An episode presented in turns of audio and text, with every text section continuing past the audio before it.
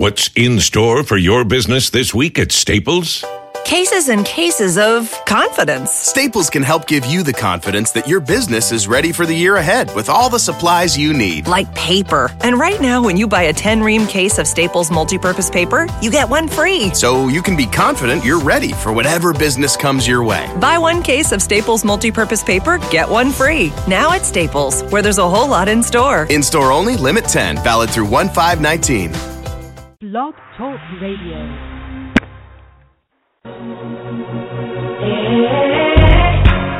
Thanks for tuning in to Let's Face It with Will Strayhorn and Friends, one of the most informative and entertaining talk radio shows today.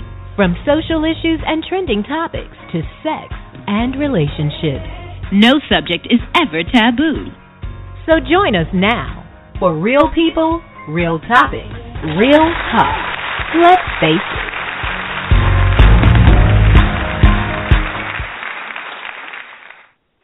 Thanks for tuning in to Let's Face It. This is Will Strayhorn. It is, what, Sunday, January the 24th, and we are your hosts on Will Strayhorn. And Alicia Brown. How you doing? What's going on? I am wonderful. Wonderful, Are you? wonderful, wonderful. Yes. Yes, yes. It's it's been a very blessed long weekend. Even with Um, the snow? I- yes, because I I have sense. I lock in. Um, I was traveling actually, and when I came back that Thursday night, I knew I wasn't going anywhere until Monday. so, you know, everything. oh, so you haven't been out the whole up. time. Oh no, sir. I I did my business trip Thursday, drove back on Thursday night, and like I said, I got everything I needed. I had a lot of work um that was prepared to do in that time, and I knew, you know, weather-wise, safely-wise, I wasn't going out in this. No. Oh, you know, that's the, that's the benefit of working for yourself. And doing Yeah. your you- Yes. having having Yes different no, things going you on. you have the you have the privilege of working at home. If you have that discipline, you can do that. Yeah, yeah. Well, after after my trip, yeah, I, I definitely had a little bit of an incentive to have more discipline, but you know, now, were you in Raleigh? pro- Where were you? I was in Somebody Raleigh. was in yeah. Atlanta. Okay, I know No, I was was in Raleigh, boo. I was not in Atlanta. Yes, you're a jet setter. You and Danielle, y'all jet setter. And Nathaniel. Nathaniel, Baby, he's the master jet it. setter. You got to grind. You, you got to do it. You know, can't do business as usual. So, Right, right. man, I, I mean, it was really worth it. You know, there's some opportunities that it's that time you got to jump on, and I'm telling you, it paid off already. Just in, in ways I can't describe. I'm a little speechless. Yeah, I saw your testimony. That's good. God's That's good. good. Hallelujah. and I'm safe because I'm I'm a Virginia girl from Virginia. So Uh-huh. you know, in Virginia we don't have mad snow, but people here drive like we do. So But, if you can't okay, so drive over in there- rain, I think on your side it was worse than over here. No, I think actually it was worse on your side. Really? Oh. Yeah, because we were we were pretty good. Oh, okay. Okay. But like I said, if you can't drive in rain, the Mhm. minute there's one snowflake on the ground, oh my God, it's the storm of the year. No, I'm gonna stay in the house because you ain't gonna hit me. You, I, I, my nerves just can't take it. Thank. Yeah. I'm gonna stay right on in the house and work. Yeah. Glory. So how was your weekend? Uh, no, I've been fighting bronchitis, but it, I have enjoyed myself. I've gotten so much rest. So for some reason, Yeah. school this semester is a breeze. I don't have a lot of work. Um, I can do it like in an hour, and it's just been Oh, thank you, good. Lord. So I've been What are you resting. doing? The doctor gave me some stuff with codeine, so I've been feeling really good. Oh Lord, Just, just that's why relaxing, he been just so relaxing. silent. Okay. Yes, yes, I've been sleep, sleep. That's it. But you know, we Okay, have. I'm gonna need to talk our- to your our- doctor and slide some money. No, you know, no. like could you keep No. doped up on codeine a little bit longer? Thank you. I got enough, and I got a refill. I got one refill, so I'm it. Yes, but um, I'm excited about the show. We have someone. We have our um a guest calling in from Nigeria. So um, Yes. we're doing some great things, and we have a guest um co-host tonight, and I'm gonna let Nate introduce the co-host. Nate's birthday is today. Want to wish him a, birth, a happy birthday. Yes, um, young man. Let's bring them onto the show to see exactly how their yes. weekends were doing. Hi, everybody. How are you? How was your week? Hey, hey, hey. I had Hey, a, really good. Uh, Ooh. good. Who's that? Ooh. That was Oh, the birthday Lord. boy. Yeah, oh shoot. Hey. He getting to celebrate on. Go He's ahead, market- Nate. He's marketing. Okay. Okay. So how was your weekend? Mm. what? Are you gonna use that all show? They so quiet. I'm a little scared. birthday boy, you're not gonna go first. I was letting you share your weekend, birthday boy. Well, I didn't do anything this weekend. I stayed in. I got myself together. Ooh. Sounds like a And bishop. I'm still getting myself together. So I ask all of you know who know the works of prayer that have been saved for quite some time now. I can't right now. Continue to pray for me and my strength. Oh, oh. Lord. Amen. Amen. Help us, Amen. Jesus. Next. Make sure you know the Lord. Make sure you know the Lord. That's right, because everybody can't pray for you, boo. Tell that.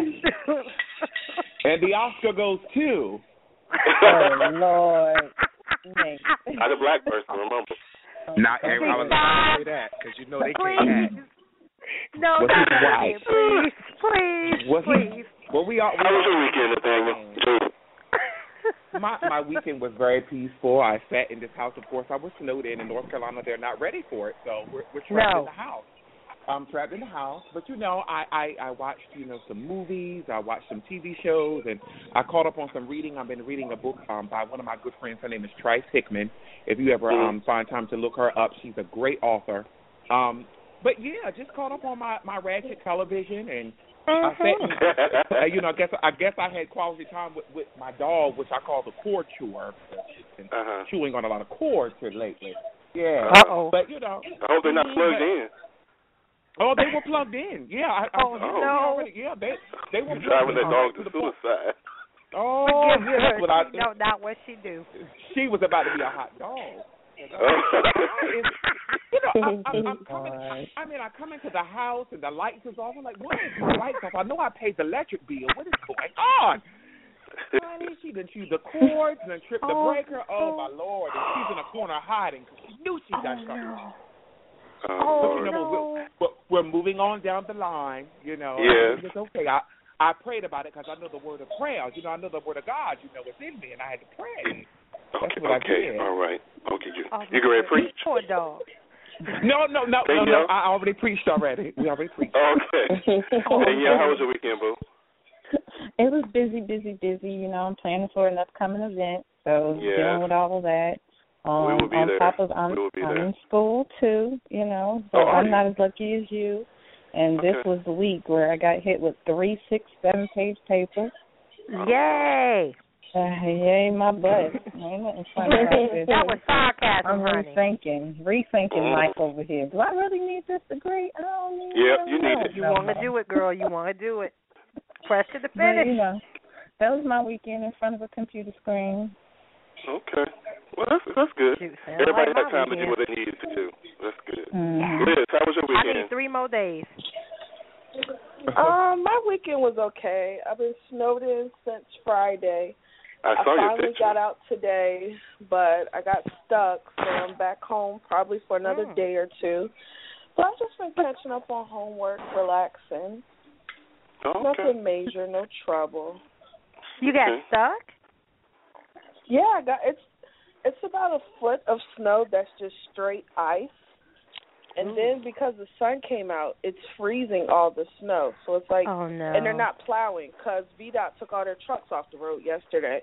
So now Nice. they're trying to get on the road and catch up. So my whole neighborhood is just straight ice. Oh wow! A foot wow. of ice. Yeah. Okay. Well, Nathan has his BFF, a good friend of ours who's been a co-host. I'm gonna let Nate introduce her. I tell you, this co-host that's about to come on, Can you give us she is smart, she is kind, Don't you dare. and she is important. Do you hear me? She is a fellow thespian, and the baby can sing. Oh my Yes. lord, can she sing? She's an actress. She's a director. She's an educator on stage, off stage and in yeah. the public school classroom. Yeah. So I would like for you guys to put a great Let's Face It radio station welcome to my girlfriend Sharon Cook. Hi. Welcome to the All show, right. Sharon. Hi. Hey. Everybody. So Sharon, how was your weekend? How was your weekend? It was it was nice. I stayed inside and uh well I did go out yesterday and worked out actually with um Nate. Yes. Um we worked out. He forgot to mention that. And Uh-huh. we uh painful beating. Mm. trying to um you know work off some of that snowed in Yeah. eating yeah and other than that i just um i did netflix and chill Netflix and chill. That's my term. oh I yeah. love it. I love it. Netflix and chill. All right. Okay. I feel by myself though. I, I was alone. How Were you? of us who were alone? Who mm-hmm. was really alone though? I was alone. Cricket. Cricket. you had the Lord with you. Yes. There you Yeah. go. You were never alone. Yeah. Will, Will, Will, were, hey Will, were you alone? Oh, oh, see, we took a side to go to our hot topic. That's why I'm feeling in my spirit. Whoa. I have so much static on my end, but we're gonna go to the hot Yes. topic. And Yes, we'll get to your I'm feeling question hot later, topic. Jay. Jesus. so last week, last week, you know, the whole Oscars um, drama is Yeah. still continuing. Um, it's kind of dying down a little bit, but the whole white Oscars, you know, they're for the second year in a row, there have been no black um, actors or actresses nominated for leading um, movies, and that was a big issue. And we had a good discussion last week. Um, good dialogue between Nate and Nathaniel, and I just wanted to continue that because a few things have transpired. Um, but what we're going to do is I have three clips, and I'm going to play them, let you guys hear them, and then we'll discuss each one. So I'm going to start with the one that's basically summarizing everything that's going up through Wednesday. Um, to my knowledge, a few things have happened since then, but this is pretty much the general gist of what's going on. The Academy Awards president has released a statement amid controversy around the lack of diversity amongst nominees, and we have the details for you right now on Clevver's Trophy Life. The stars have spoken again, and the Academy has nodded its head again. Amongst the large list of snubs at this year's Oscars, nothing was more glaring than the obvious lack of diversity amongst the nominees across all the categories, and the discussion has now moved on to include many A-list actors and creators. In response to the controversy, the Academy president Cheryl Boone Isaacs has issued a statement saying she's, quote, both heartbroken and frustrated about the lack of inclusion and acknowledges this is a difficult but important conversation that needs to happen. Isaacs goes on to say that the Academy is taking dramatic steps to alter the makeup of their membership, but points out that it's not happening fast as they already attempted to implement changes four years ago. She goes on to say that the need for change within the Academy has been apparent before, with multiple changes brought in the 60s and the 70s, and she hopes to implement similar change in her time. Of course, this isn't just a problem for this year's awards, as it also happened last year and has proven to be a problem for quite some time. Selma star David Oyelowo described in a recent speech that he spoke to President Isaacs last year after all 20 acting nominees ended up being white, having, quote, deep and meaningful conversation, as the star put it, hoping as many have before something would finally be done. Oyelowo points out, though, that nothing did and says, quote, for that to happen again this year is unforgivable. While some have issued brief statements speaking to the effect of the problem, other stars have gone a step further into taking actual action against the issue. Outspoken director Spike Lee has called for a boycott of this year's Oscars in a lengthy social media post. In it, Lee evoked several quotes from Dr. Martin Luther King Jr., going on to say that he's tired of being sought after by the media for his thoughts on the lack of diversity in Hollywood, suggesting perhaps the media should instead gather quotes from the current nominees or executives who nominated them. Continuing with that thought, Lee addressed that particular executive branch of Hollywood, saying that until there's diversity in those highest levels of decision making for films being made, change will not come. Joining Lee in the Oscar boycott is Jada Pinkett Smith, whose husband, Will Smith, was considered a contender for Best Actor for Concussion. In a video posted on her Facebook page, Pinkett said, quote, begging for acknowledgement or even asking diminishes dignity and diminishes power, so let's let the Academy do them with all grace and love, and let's do us differently. While others have agreed with the boycott, some have not. Will Smith's former Fresh Prince co-star Janet Hubert issued her own statement criticizing Pinkett by saying she, quote, finds it ironic that somebody who has made their living and made millions and millions of dollars from the very people that you're talking about boycotting just because you didn't get a nomination, just because you didn't win. She goes on to suggest that perhaps Smith and others didn't deserve their nomination.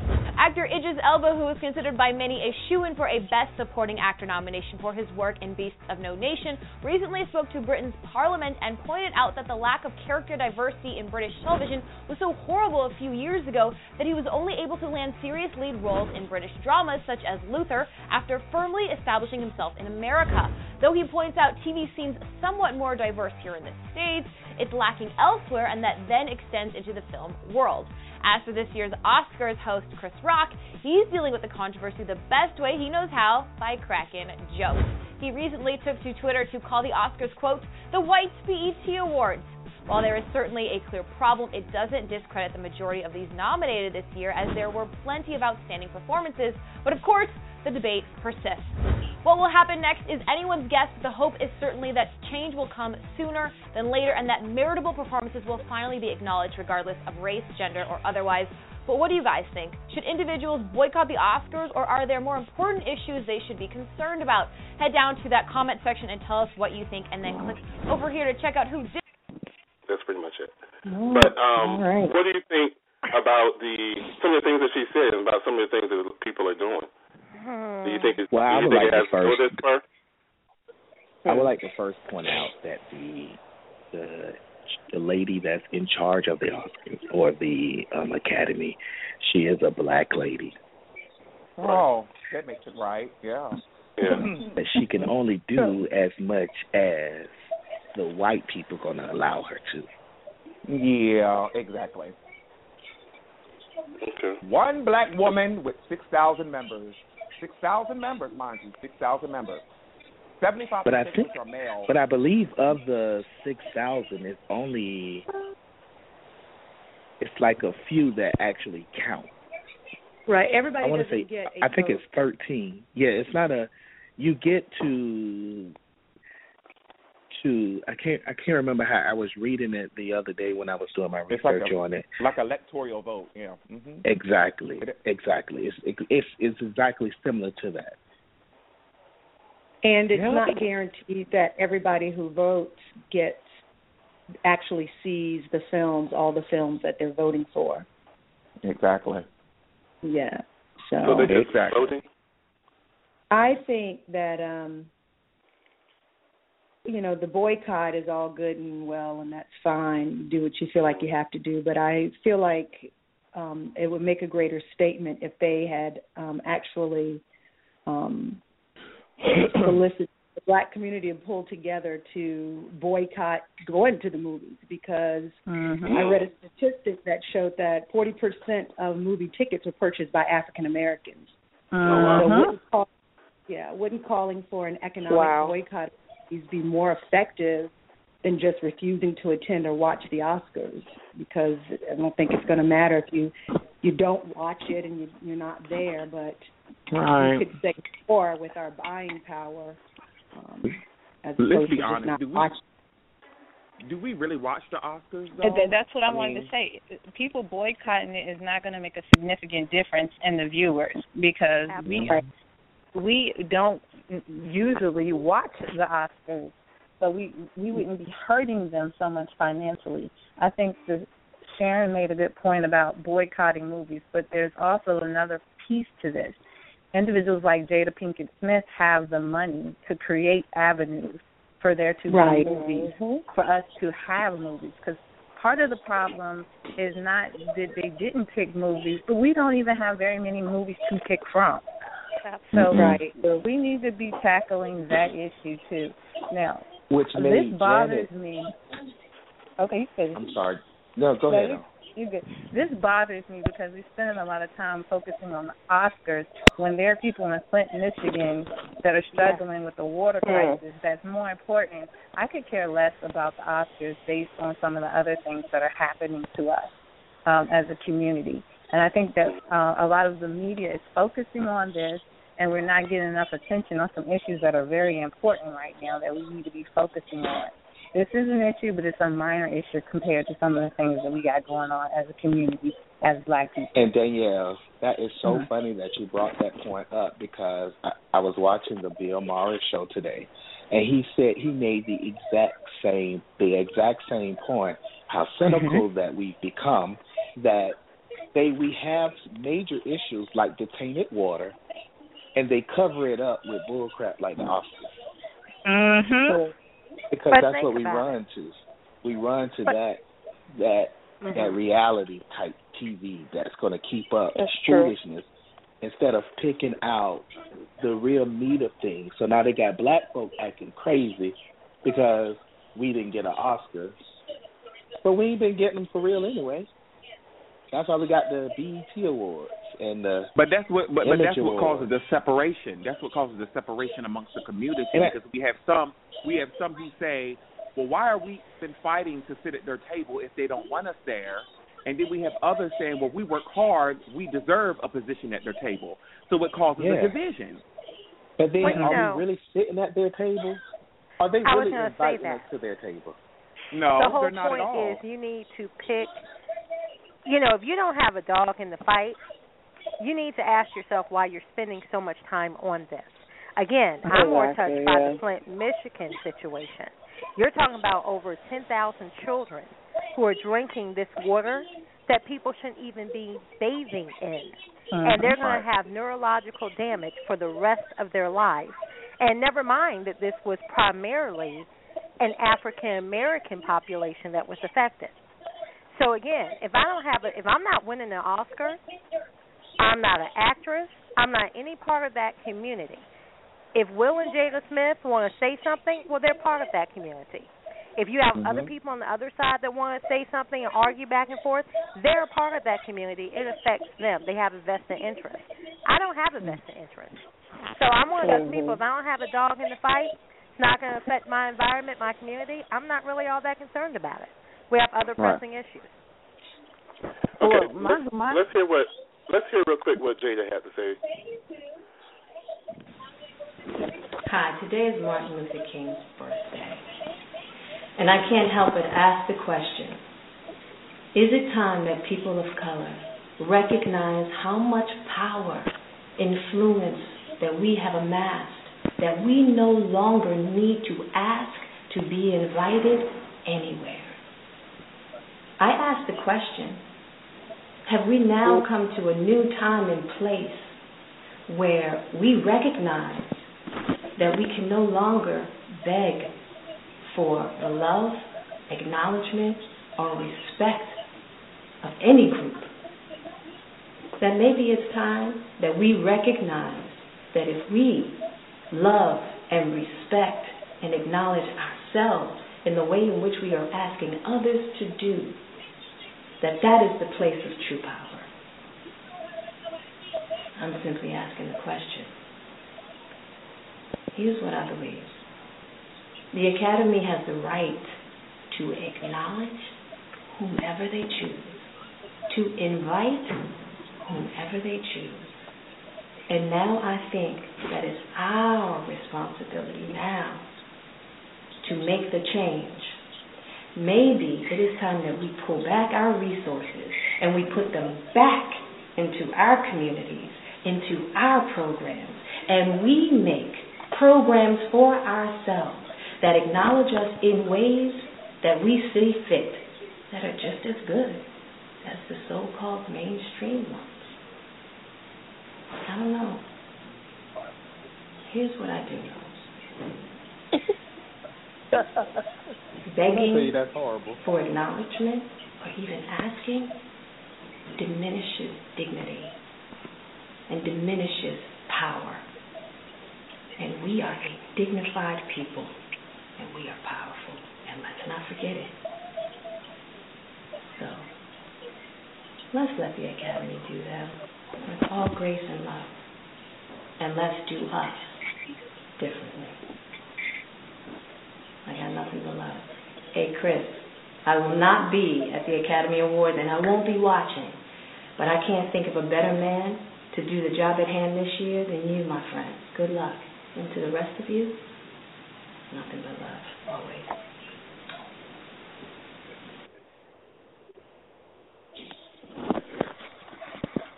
Blacktress Janet Hubert coming to you, not in a post, but sort of in a post. And um, I got to say, um, I, I've been trying to figure out do, do I really want to do this? And yeah, I do. I do. Today being um, the celebration of Martin Luther King Jr.'s birthday and hitting 60 years old, I just, I'm at that point where I'm like, uh uh-uh, uh I don't give a kitty. I want to say something about um, Jada Pinkett Smith asking other actors, black black actors and actresses, to boycott the Oscars. Uh, first of all, Miss Thing, um, does your man not have a mouth of his own with which to speak? And the second thing is, girlfriend, there's a lot of shit going on in the world that you all don't seem to recognize people are dying, our boys are being shot left and right. Uh, people are hungry. People are starving. People are trying to pay bills.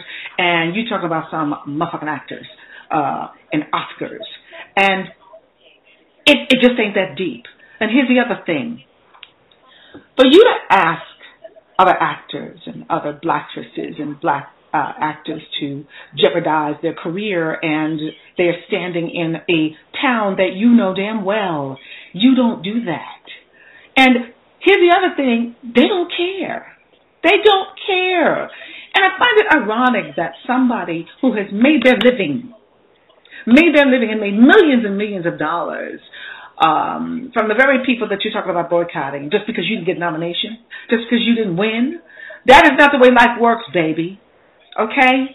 And it it's very suspect to me.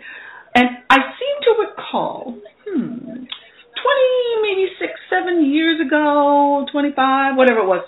What, what, no, I don't even remember, but I seem to remember at option time coming to you and saying, you know what, Will, you're the star of the show. Why don't we all get together? And with you, maybe we could get a little raise. Maybe the network, since, you know, the show is such a hit, and you being the star of the show, your influence will help us greatly, like they did on Friends, like white shows do. Remember that? Do you remember that? Because I do. Hmm.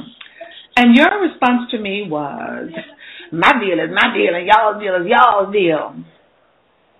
Well, karma must be a bitch because now here you are. Here you are, you've had a few flops. And you know, there are those out there who really deserved a nod, and Idris Elba was one of them. Lord have mercy. Beast of No Nation was incredible. That man is an incredible actor. You are not. Maybe you didn't deserve uh, a nomination. I, I didn't think, frankly, you deserved a Golden Globe nomination with that accent, but you got one. And just because the world don't go the way you want it to go, doesn't mean that you can go out and then you start asking people to stand up and sing, "We Shall Overcome" for you. Mm. You ain't Barack and Michelle Obama. And y'all need to get over yourselves. You have a huge production company that you only produce your friends, your family, and yourself. So you are a part of Hollywood. You are a part of the system that is unfair to other actors. So get real. Now, for those of you who say, Miss Huber, here she go, here she go, here she go being bitter. Bitches, please. It's not about being bitter. It's about being right. You know, some of us got mortgages to pay, we got bills to pay, we got bigger shit to worry about than the Oscars. The only Oscar I care about right now is Oscar Mayer Wiener with mustard and relish. And on that note, Blacktress Janet Hubert signing off.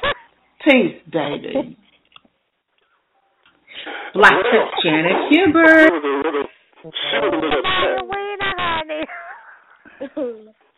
She was a I little can't right now. That was funny. So what do you think between her and Janet? What do you? I I mean, not- yeah, between her and Janet. What's That really was going on? funny. Jenna made some valid points though. I mean, Yes. Like what? there's so much more to Yeah, think like, about than the valid Oscars. Like she made a Oh, point yeah, because true. Will didn't get it. Now you're mad. Like, girl, Mm-hmm. this has been going on for some years. Right. Mhm. Actually, everything she said was valid. I, it just came. It just came across from a bitter place, and like I said, five glasses Right. of wine and medication I don't think she body. bitter. Why do you have to be Uh, bitter just to have a? Well, no, to no, no, no, no. Let, let me tell you why. She Let me tell you comes why it came across from, it, she she comes across as bitter.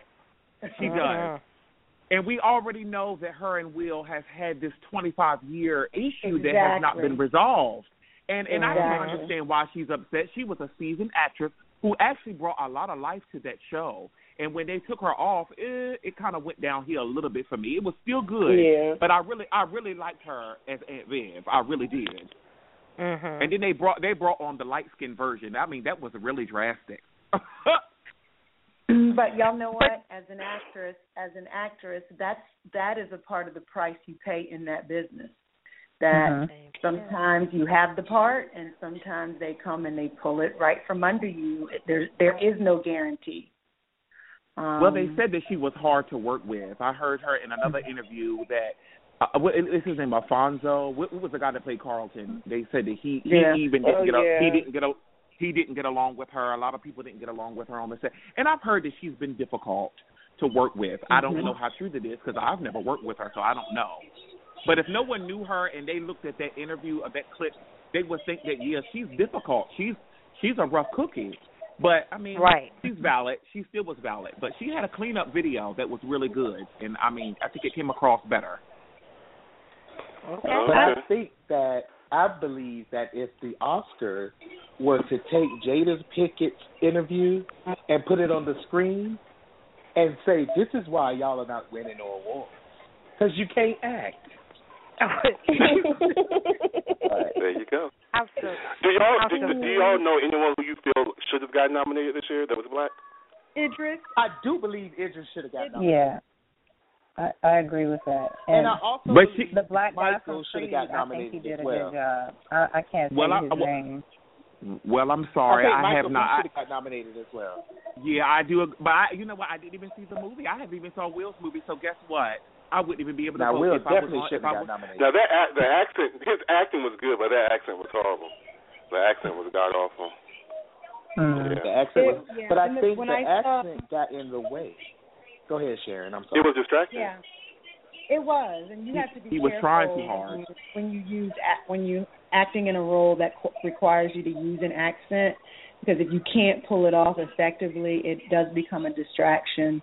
Um, but I think that Idris's role, I saw him in um, Beast with No Nation, and I thought he was outstanding. I thought the the the other actors in that in that play, the little African boys and stuff, were the, the little boy that played the lead um, was awesome as well, and and quite deserving of a nomination.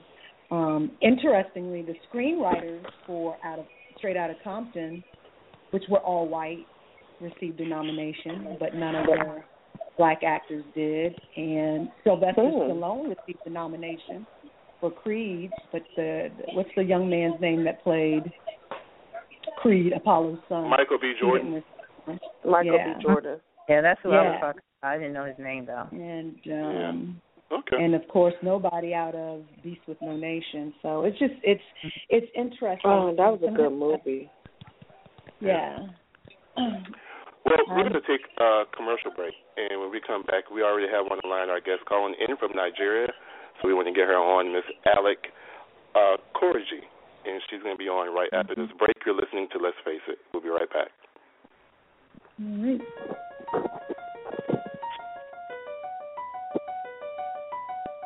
right.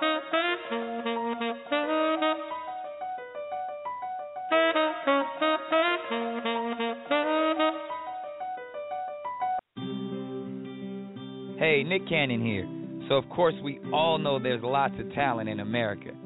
But unfortunately, there's something else we've got way too much of childhood hunger. 17 million kids struggle with it in this country. But here's the thing this problem is entirely solvable. Seriously, we already produce more than enough healthy, nutritious food in this country to feed every single last one of those hungry kids. We just need a way to get it to them.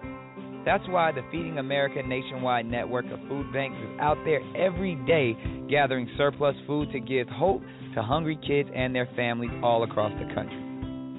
But they need your help. Join me in supporting Feeding America and your local food bank at feedingamerica.org. Together we can solve hunger. Together we're feeding America. A message from Feeding America and the Ad Council.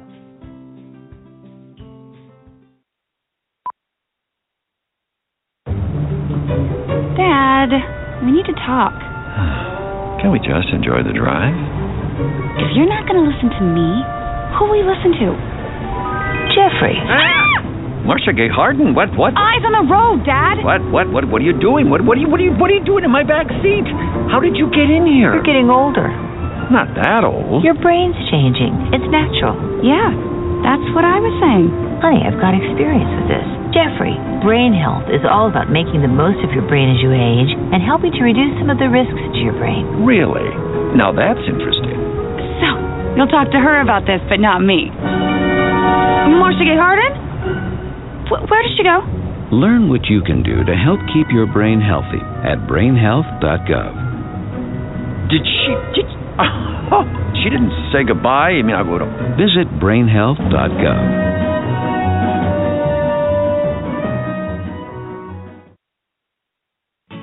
Hi, this is Terry Crews, actor, former football player, game show host, father of five, and all around big dude. I'm also an expert on drama. I know all kinds of drama. There's the good kind that comes with having a house full of kids. There's the bad kind like season ending injuries. There's the necessary kind like having an agent in Hollywood. And there's silly drama like the drama around my percolating pectorals. And then there's the drama you can skip. Skip the drama that comes with not having your high school diploma or equivalency. Find free adult education classes near you and finish your high school diploma. Visit finishyourdiploma.org. Or text diploma to 97779. Message and data rates may apply. Reply stop to opt out. That's diploma to 97779. And leave the drama to actors like me. Brought to you by the Dollar General Literacy Foundation and the Ad Council.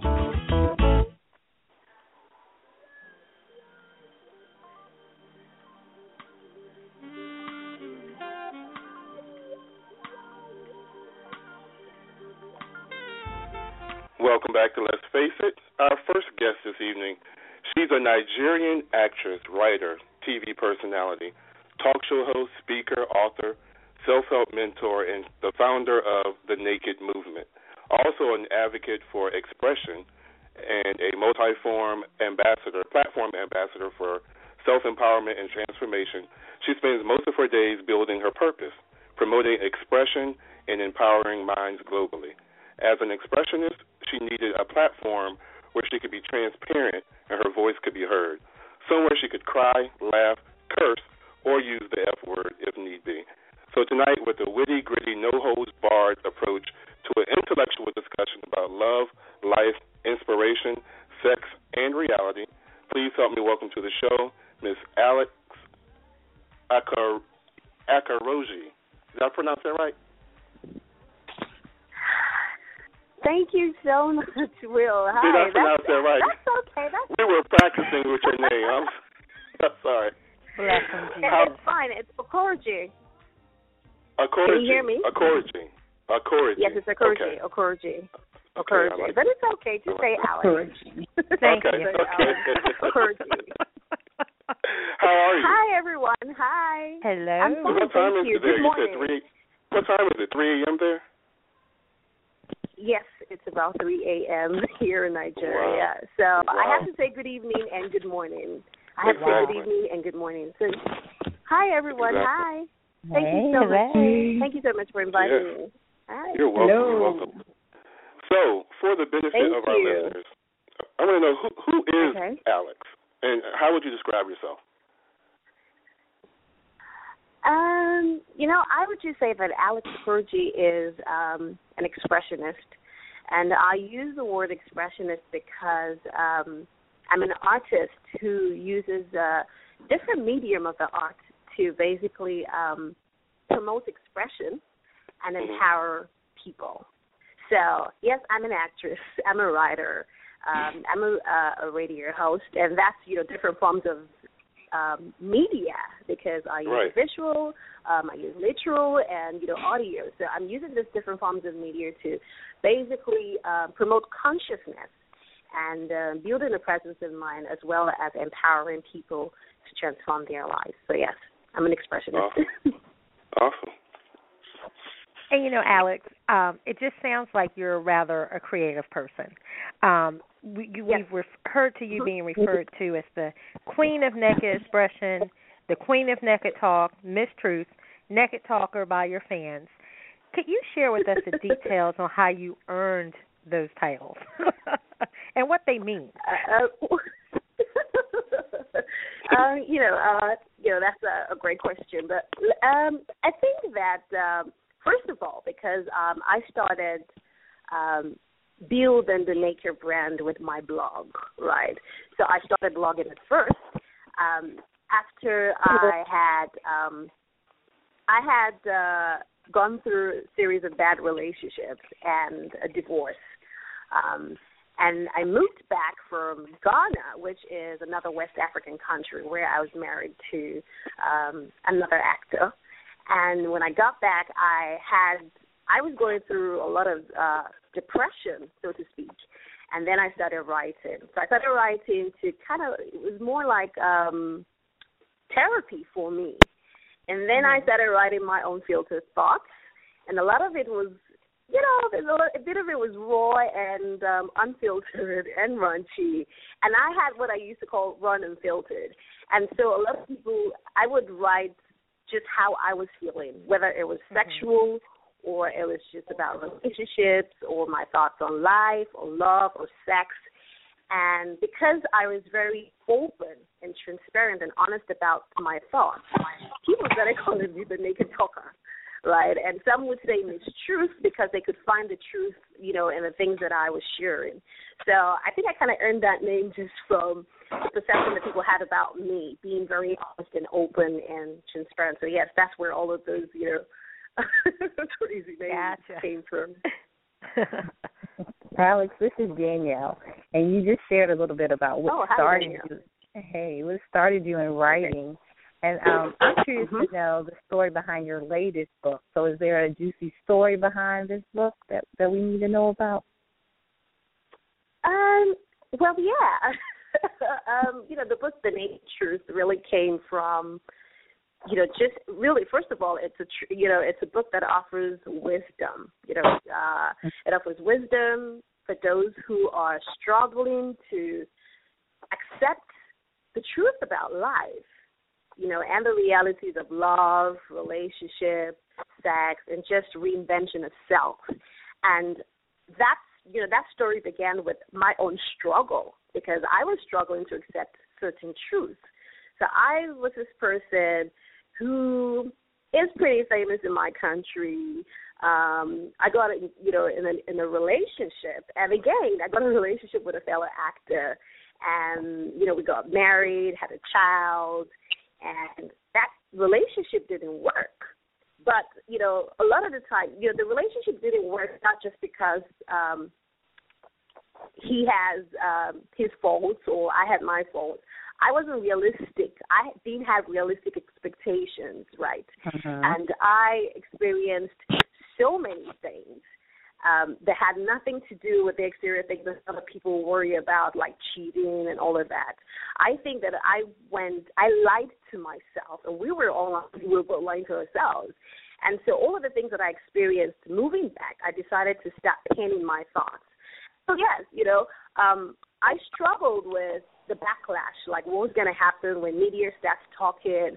I stopped going out because I would go to an event and I'm on the red carpet, and, uh, you know, and the journalist is asking me, "Oh, hi, Alex. How's it, how's it going? How's your husband? How's marriage?" And I didn't want to lie and say, mm-hmm. "Oh, we're good, we're happy," you know, and that's usual. That's the usual response, you know. Oh, yes, we're great, we're happy, you know, or you know. So I figured I didn't want to lie, and I kind of didn't want to say so much about what was going on.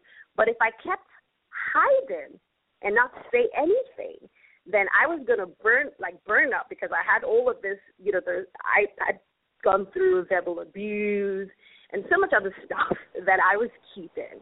And then I also had to deal with my family because again, coming from the African culture, um, you don't want to kind of, you know, people are rooting for you. They want you to win. They think you guys look good together.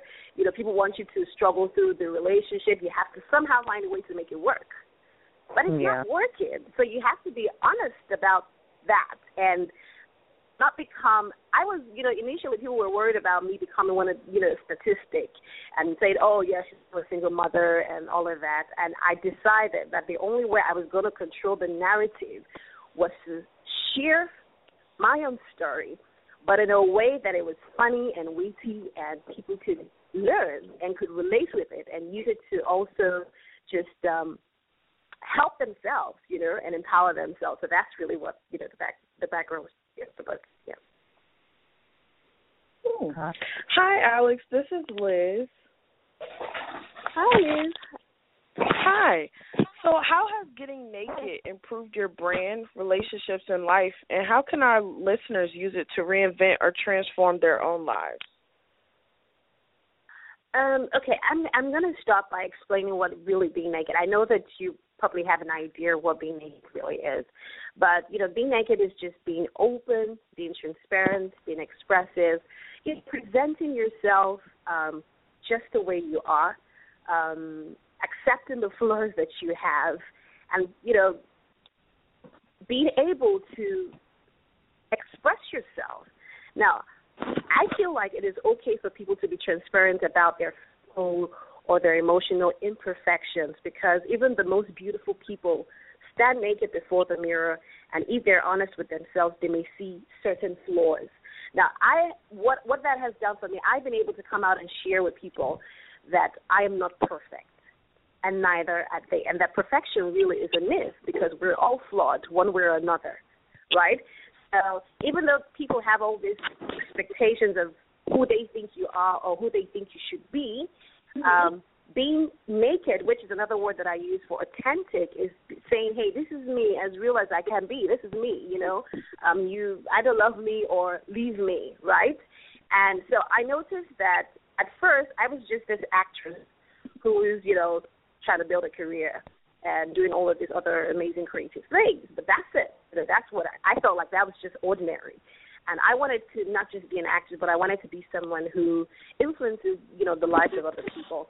I figured when I when I went through all of you know, the issues with my relationships and moving back home, because of course when you leave, um, the entertainment industry is such a place that the newbies coming up every minute, right? So when you go away, someone comes and replaces you.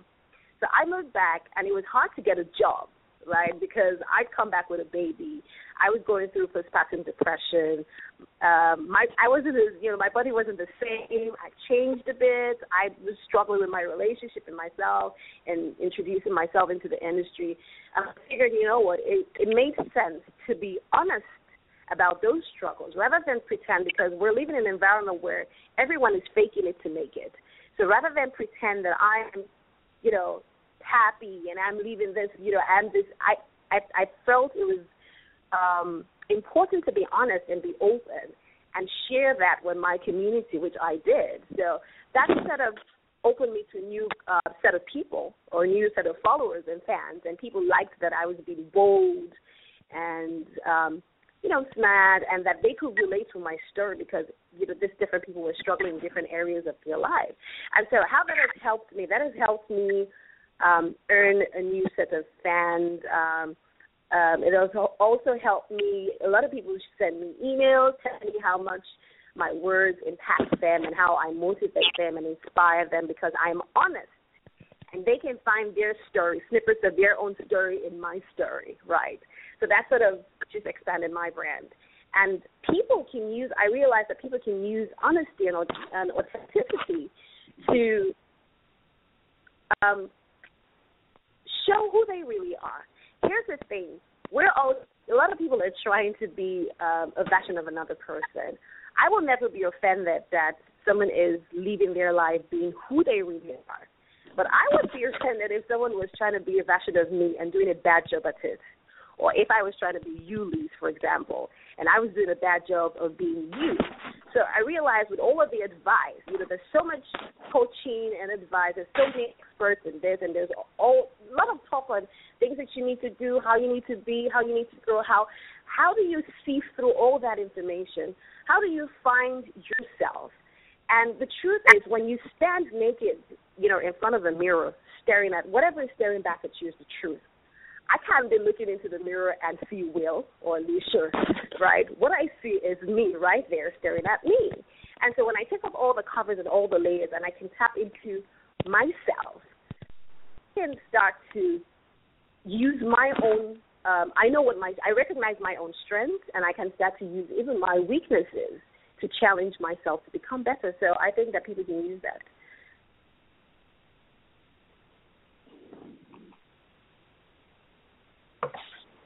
Hi. Hello. Hello? Hi, Alex. How are you? This you is there? Nathaniel.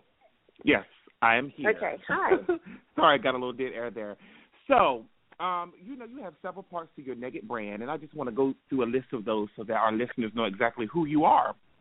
So, from your blog, Okay. Alexandria in her Naked Thoughts, to your radio show, The Okay, Naked Talk, your webinar, The Yes. Naked Challenge, and your self-help book, Yes. The Naked Truth. So let's briefly Yes. talk about your blog, Alex and her Naked Thoughts. At what point did you Hmm. conceive the idea, and what and what do you write about? Um, what I write about it's a self-help blog, and I share my personal experience and thoughts and observations, and I share them in a really witty, honest, unfiltered um, way, and use them as um, a tool, like I said, to empower people. And what I realized is that I kind of created a platform where people can feel safe to be who they Mhm. are, to share what they think. You know, um, we're in an environment where, for example, social media, there's a lot of bullying going on. Um, so many thoughts, and people have an opinion about this, but people are very hurtful with what they Mhm. have to say. But I kind of created a platform where people know that it's okay for you to come there and feel what you're feeling and say what you're saying and think what you're thinking without um, explanations, without having to feel sorry or embarrassed uh, whatsoever. So on my blog, I write about love, I write about life, sex, relationships, and reality, and I keep it real. So that's what it is, really. Thank you so much.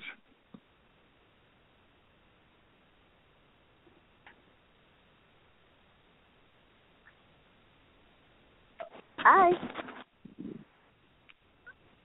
Okay. Hi. Um, hi, this Okay. is Sharon. How are you? I'm sorry. Okay. Um, I'm fine. So, um, my question is, when was the exact light bulb moment for you when you realized your purpose and your message? That you know that. Thank you. That's a great question. Um, that light Well, I think when I realized my purpose was when I moved back after my separation, and I was struggling to get back into the industry as an actor. And um, again, you know, Mhm. there are lots of changes that happen, especially when you're in the entertainment industry and you're known as something. And you worry, and that's one of the things that you know happens with actors. Worry about changing their names because um, what if something happens and then you have to reintroduce yourself? So, but that didn't happen for me because I kept my name. But when I got back, um, just trying to figure out how to get back in the industry, uh, you know, as a big player, the way that I left, you know, in 2000. And not that I left, but I, you know, I moved countries. Um, I figured Mm. that I needed to be more than just an artist. I needed to be someone who shares, um, who empowers people, and which is something that I've always wanted to do. So I realized that I was going to take advantage of my weaknesses. And let me tell you what, I'm a chatterbox. Like people just go, oh, you know, I'm chirpy. Like I just talk, and that, you know, would have been something that um, might have been a weakness or a flaw. And I said to myself, okay, so you like to talk. How about you, you know, get back on radio? You get on radio and just talk and create a platform where people can share and talk, you know, and have great conversation, right? So you may not always be on set filming like you all like you used to, but then there's so many other things that you can do. And there are people, lots of women and men, and people going through similar situations, trying to figure out how to reinvent themselves in their career, mm-hmm. but not being able to tap into the truth. Now, here's the thing about the naked movement. The naked movement is what I would say, or being naked has three stages. And the first stage really is expression. The second stage is awareness, and the third stage is transformation. Now, a lot of the times people are feeling things, right? But they don't express what they're feeling or they're thinking. There's so many people who suppress their thoughts for fear of being bullied or for fear of being, you know, marginalized or whatever it is. And so we have to I you have to learn how to express what you're feeling. And what I realized with expression is that it opens um it opens up a certain awareness, a consciousness, right? So mm-hmm. if you, for example, we're feeling some sort of emotion or you're feeling some sort of I'm using the word emotion, right? But you don't understand what it is. You see someone, you like this person, but you are not saying it. The moment you say, Oh, I love you, then there's a certain awareness, a consciousness that comes in for you as well as for the person who's on the receiving end. Now, what you do about that moving forward is what takes you to the transformation stage. Now, I realized that when I first started writing on penning my thoughts, I didn't really know what I was feeling. I was just writing. And when I started getting feedback from people saying, "Oh, you're so bold, you're so this," you know, this happened to me the other time. My sister went through this and all of that. Uh, you know, you're inspiring me. That was the moment I realized that, wow, I'm inspiring people. This is my purpose. This is what I've always wanted to do. I just need to keep at it and keep doing, you know, creating more products and platforms to be able to do this and do this on a global level the moment, really.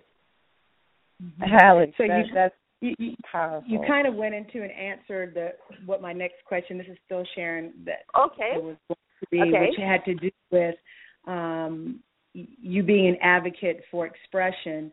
Um, and you were recently spotlighted as a conscience raiser, and so you know I kind of Yeah. wanted you to talk a little bit more about about that. Um, about that. Okay, well, um, yeah, I was, re- I, you know, I was recently spotlighted as um, a consciousness raiser, and um, it was um, an American author, Nina Bingham. She's a, she's a, she's an author and a life coach, and um, she's also been on my show like twice, and um, she nominated me for Consciousness Raiser, and I think that she's been paying attention to a lot of the things I was doing on social media and just with my platforms and trying to get people to build a presence in mind and open up themselves and be conscious and be present because, um, you know, we're letting a lot of people are just on auto autopilot and auto drive and allowing their subconscious rule them, right? So she nominated you, and this was totally unsolicited. You know, I just woke up and one day saw this. You know, I was nominated, and um, another uh, a citizens advocate, um, an American citizen advocate, Joan Trepper, as well, co-nominated me for the same consciousness raiser. And why that meant so much to me is because I'm sitting in my own corner somewhere in Nigeria, in Africa, and people are, you know, in another country or in another continent and they can acknowledge that you're doing you know little things to get people to become more aware. I feel like if people become more aware of their choices their decisions their thoughts their feelings then you know it would just make the place uh, make the world so much more comfortable place or easier. Because a lot of times people are so confused about don't even realize what they're feeling or what they're thinking. So i think that um you know, just having Nina Bingham nominate me for that and Joan Trepper as well, I thought that was a great honor, and that's something that, um, and because I have so much respect for them and their work as well. So, yeah. Great. Awesome, awesome information, Alex. And this is Danielle again, and you have a lot of wisdom Okay, hi, that, you, Danielle.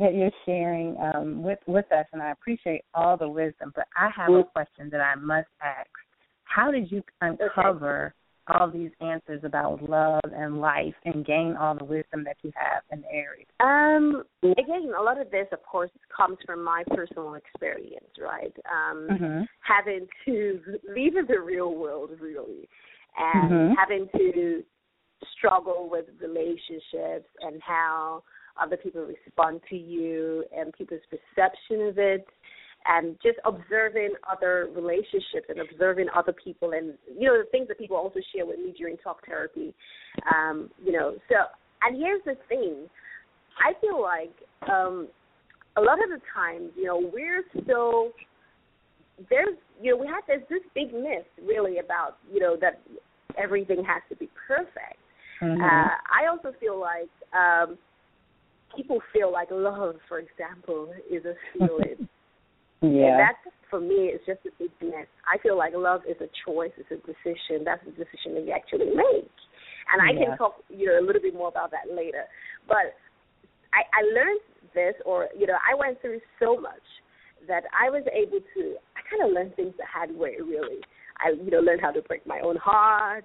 You know, I learned how to struggle and find people abandon you, and you know, all of that. So I kind of decided, why don't you put this in a book? You know, put it put this in a book, and that people can um, read through it and find elements of themselves. I- And this is a very relatable book, right? So yes, Mhm. you know, you're going to listen to it and you're going to read part of it and think, oh, I think I can relate with that. You know, I can relate to that. Or so I, you know, the book has um, contains. Uh, intimate things that were shared with me, you know, you know, during talk therapy and people would confide, you know, with me and I would take a scenario and my observation and my thoughts about it. And I don't feel like all of us are going to leave, leave long enough to make all the mistakes ourselves. So, Mhm. and, you know, it contains my own mistakes, the mistakes of other people, observation, things I've heard, and I just put that together um, in the book. So that's, you know, what the Naked Truth Real is about.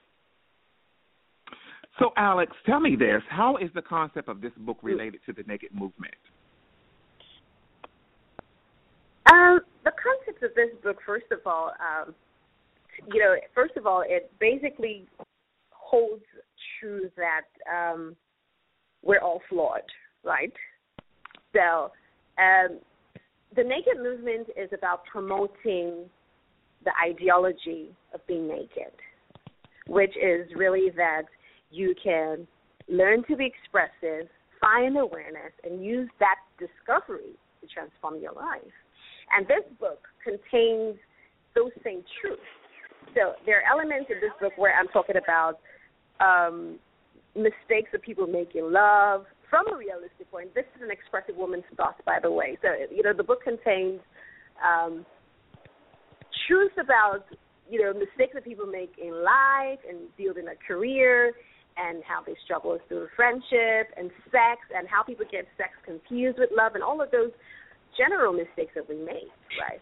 And that sort of um, aligns with the thought of the naked movement because the naked movement really is um, how people can take whatever experience that they're experiencing and break it down and open themselves up, be aware of it, and move forward. You know, so how they can transform their life with that. So that's how the book aligns with you know. Wow. Well, this is Will again, and I know that you said earlier that you were married to an actor. So, and your marriage didn't work out. So, looking, you know, at the entertainment industry globally, a lot of marriages and relationships they aren't working out. So, from your point of view, what, why do you think this is a problem? Uh, thank you, thank you, Will. Um, first of all, I think that marriage is a very complex institution. I think it's way complex than our fickle minds can comprehend, and that's just the truth. But you know, when it comes to um, a community or an environment like the entertainment industry, for example, um, relationships in general really is about related. It's about two people being spending time and bonding and growing together. Now, when you're in a career, when you have a career like um, that of an entertainer, you're constantly, or you have two people who have, you know, um, who constantly who have jobs that constantly take them away from each other, right? So you're filming in one part of in one country or one part of one you know one state or somewhere else, and you have another person who's in a concert somewhere else. So those kind of relationships put a strain on bonding. It does put a strain on relating because you know relationship is about relating. So it takes away it takes away the bonding. It takes away um, it creates a lot of space. Um, it creates a lot of space, you know, so for people to um, to grow apart, so to speak, and that puts a lot of pressure and strain on your relationship. So I realize, and this is you know synonymous with the entertainment industry everywhere in the world, whether it's in Hollywood or Bollywood or even in Nigeria, Nollywood, what we call Nollywood. Um, you have people who are first attracted to each other, but are not realistic about their attraction because, again, like I said, love is not a feeling. So we have people who are acting based on feelings. feelings change. You know, we act people are acting based on impulse, and they're supposed to be building this relationship, but they don't even have time to spend because they're apart. And they, you know, find a little bit, of, you know, a few times to spend, but they're apart. Their job takes them apart. And so that sort of puts pressure and strain, and they're bonding with other people, you know, the other people that you're spending time with. So I really think that um, that's really what puts um, a strain on relationships, especially with those who are part of the entertainment industry. Wow. Well, Alex, you have given us so much information, and time has flown. Um, I want you to share your information on how people can follow you, especially how they can get your latest book. Okay. Um, well, they can get my book. My book, um, you can find it on Amazon. It's in Barnes and Nobles and iBooks, but they can get it on my official website. They can just go to www.alexokoroji.me. Me is an M-E. And uh, they can connect with me on Twitter. I'm on Twitter as at Alex Okoroji. So, yes, that's probably one of the easiest places to find me. And they can visit my website. Awesome. Do you have any final words, anything that perhaps we overlooked that you want to say before we go? Sorry, I didn't catch that. What did you say? Did you want to? Was there anything that you wanted to say before we go that perhaps you hadn't had a chance to to mention? Uh, well, you know, I was just going to say that um, you know, expression uh, expression is a sign of strength, not weakness. We're oh, you know, we've been told not to feel to apologize really for what we feel and how we feel right but right. i just wanted to let people understand that it is a you know it's a sign of strength it's not weakness. It's okay if you feel like crying if you want to cry if you feel broken. It's okay if you you know if you're sad. That's not anything to apologize for or be ashamed of. So just understand that you know you being able to express what you're thinking and how you're feeling is the first step to your transformation. So that's it. Awesome. Thank awesome. you so much. Well, thank you so much for being on the show, and can't wait to read your book and get you some sleep. Thank you so much. I, I, you know, I'm really exhausted because I've been awake all day. We can't tell. So that you know, so uh, I'm yes, really yes. exhausted. I have like you know an early morning. But thank you so much. I'm, I feel really honored. Thank you for inviting me, and it's nice meeting Thank you all for of coming you. on. I was trying to catch all the names, but thank you so much. Thank you. Thank you. you have a good morning. All right then. Okay, bye bye. Bye. Awesome. So we're going to take a quick commercial break, and we will be right back with hopefully our second guest. If not, we will talk about um, finish talking about the Oscars. If you listen to Let's Face It, we'll be right back.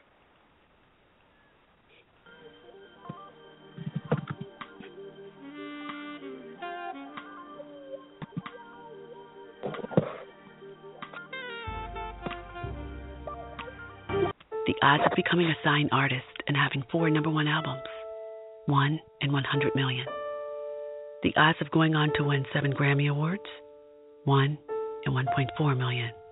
The odds of this performer having a child diagnosed with autism.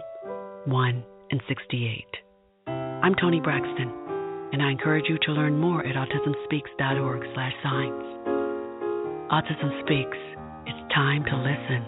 Brought to you by Autism Speaks and the Ad Council. Kaya weighed just one pound one ounce at birth and endured a grueling 163 days in the hospital.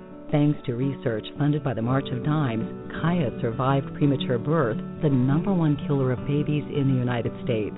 The birth of a child is supposed to be a joyful event, yet each year about 380,000 babies like Kaya are born too soon, and many have serious health problems that can last a lifetime. But you can change that. Join 3 million friends, families, and colleagues in more than 500 communities across the nation in March for Babies. The money we raise is so important in fighting premature birth and other life threatening challenges that newborns face. We're supporting research and programs that help more moms have full term pregnancies and healthier babies. Sign up, join a team, and start fundraising today at marchforbabies.org. Together, we can fight premature birth and help more babies be born healthy. You're listening to Let's Face It, one of the hottest talk radio shows on the web. Are you looking for more exposure for your brand, product, event, or special story? Let's Face It Radio is the place for you. We're also seeking guest experts specializing in sex and relationships, health and wellness, politics, law, spirituality, and religion, just to name a few. Looking for low cost marketing opportunities? Well, look no further. We offer multiple advertising campaigns via website ads or audio commercial opportunities played live during the show. Visit www.letsfaceitradio.com and complete the appropriate contact form for more information. Kaya weighed just one pound one ounce at birth and endured a grueling 163 days in the hospital. Thanks to research funded by the March of Dimes, Kaya survived premature birth, the number one killer of babies in the United States. The birth of a child is supposed to be a joyful event, yet each year about 380,000 babies like Kaya are born too soon, and many have serious health problems that can last a lifetime. But you can change that. Join 3 million friends, families, and colleagues in more than 500 communities across the nation in March for Babies. The money we raise is so important in fighting premature birth and other life threatening challenges that newborns face. We're supporting research and programs that help more moms have full term pregnancies and healthier babies. Sign up, join a team, and start fundraising today at marchforbabies.org. Together, we can fight premature birth and help more babies be born healthy.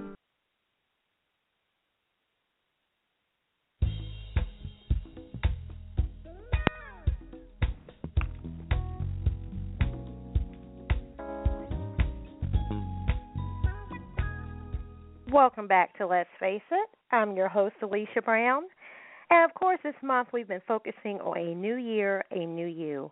And so many of you have either businesses that you want to take to the next level or you have a dream that you're finally ready to launch. And that's why you have to hear from our next expert guest. Shahara Wright Esquire is a CEO, business law attorney, professor, community leader, speaker, and author. Um, she has been the owner and lead attorney of the Wright Firm PLLC for 15 years, and she has experience with product development, bringing products from mere concept to a fully developed and manufactured brand. And she also founded the CEO Effect LLC to work with small business owners who want to position themselves to accelerate growth. So please help me welcome to Let's Face It, Shahara Wright Esquire. Hello, everyone. How are you? We are wonderful. How are you doing this evening? I'm great. Thank you. Thank you for having me. I'm so excited to be here. We're so excited to have you here. Um, you know, as I said in your introduction, there's so many different things that you have done. And of course, you know, when we think about the new year, um, people have so many different things that they really want to press forward with this year. Can you tell us about some of your first steps into entrepreneurship and what made you finally decide to put feet to your vision? You know, I probably have a different entrepreneurship entrepreneurship story than a lot of people.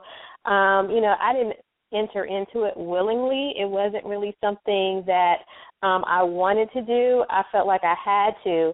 Um I couldn't find a job and I was out of law school um looking for a job, um applying everywhere and I just couldn't um get a job anywhere. And so I started said, you know, if I can't find a job, then I'm just gonna, you know, open up my own business and I got to earn money somewhere so that's just what I did. And my, you know, ultimate intentions were to, you know, work here until, you know, I could actually get a job somewhere else, but that didn't work out. So that's really just what it ended up being is that I needed to earn some money. So I started my own business and that's just where it ended for me.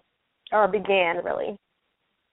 Wow, that's interesting because, you know, a lot of people face that problem where they don't have a job um, and it's interesting that you decided to create your own business since you were unemployed. That's true. And I mean, you know, I, I sometimes, you know, I tell people, you know, who are looking for jobs and, you know, you can't get employed and everything else that, you know, sometimes you just got to do what you got to do, you know. Um and while I wish at the time that I wished I would have been able to get a job and work a nine to five and do that, mm-hmm. I would have preferred it at the time. You know, God knew best and this is where I was supposed to be. But had I not, you know, made a decision to really say, okay, I've got to earn my own money, um, we could, you know, I may still be unemployed. Who knows where my life would be, you know, but I had to make that decision um to to do what was best for my family and I'm glad I did. Okay. Awesome. This is Danielle, and I'm also a fellow entrepreneur, and I can totally relate. And sometimes you have to think out of the box to get creative to earn and generate an income. So my question for you are: is what are some of the challenges that you had, and how did you overcome them, um, and decide not to give up in, in your journey for entrepreneurship? Wow, there's lots of challenges, but the biggest challenge I think is money or the lack thereof. Um, you know, I was bootstrapping. Um, I didn't really have a, lot of money to really start this huge law firm and start everything and do all the things that I wanted. Um, and as I earned money, you know, it was the money that I needed to live on, run my business and live on. So I didn't really have like an investment. Um, so that was the hardest thing um, to do, and it's still I still experience that in some ways, not not the severity that I did, but of course, you know, not having this huge amount of money that you can work with at all times. You just learn how to do what you need to do. And for me, overcoming it wasn't that it I, that it doesn't exist or that I still mm-hmm. don't, you know, have to deal with it, but really understanding that this is just a part of the business. This is just part of the way that it is, and there there are changes I needed to make in order to go to the next level. And all of those changes I had to kind of apply in my business. And so there were a bunch of different strategies that I had to do, uh, different ways that I had to look at my business, different decisions that I had to make. Um, and those were the things that really kind of made me realize, okay, this is just some things are I can control, some things I can't control, and I have to be able to deal with the things that I can't control um, and understand how to work within that. And that's really what I did. Mm, awesome. Great. Hi, um, this is Shahar. This is Sharon. How are you? I'm fine. How are you doing, Sharon? I'm great. I'm great. Um, so my question kind of piggybacks off of um, the last question, um, well, actually, uh, your response to the last question about those strategies. So many people have great business ideas or concepts, and they're just overwhelmed once they lost once they launch their um, their business. So, can you explain how applying certain strategies, specific strategies in your business matters, and is the is the difference maker?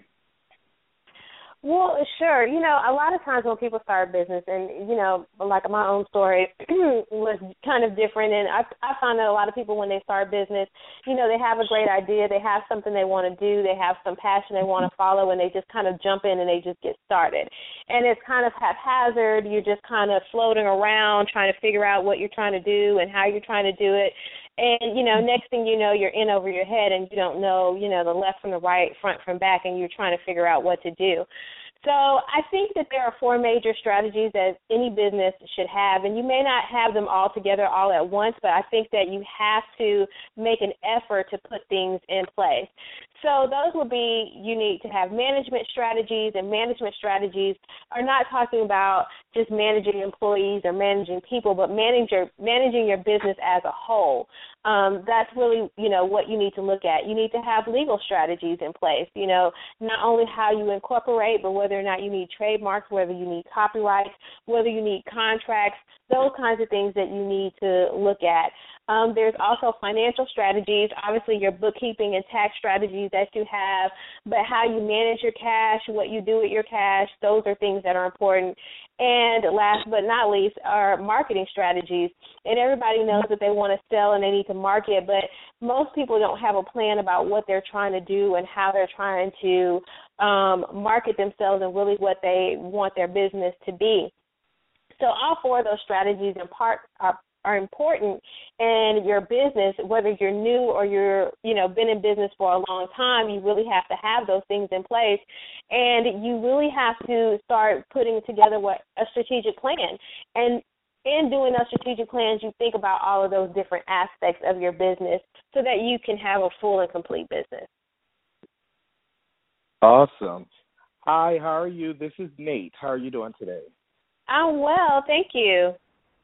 Good. Um, well, it seems like you know, with having all of that information to be implemented, such a good time for you to have such an awesome book coming out, Entrepreneur to CEO. Tell us more about it.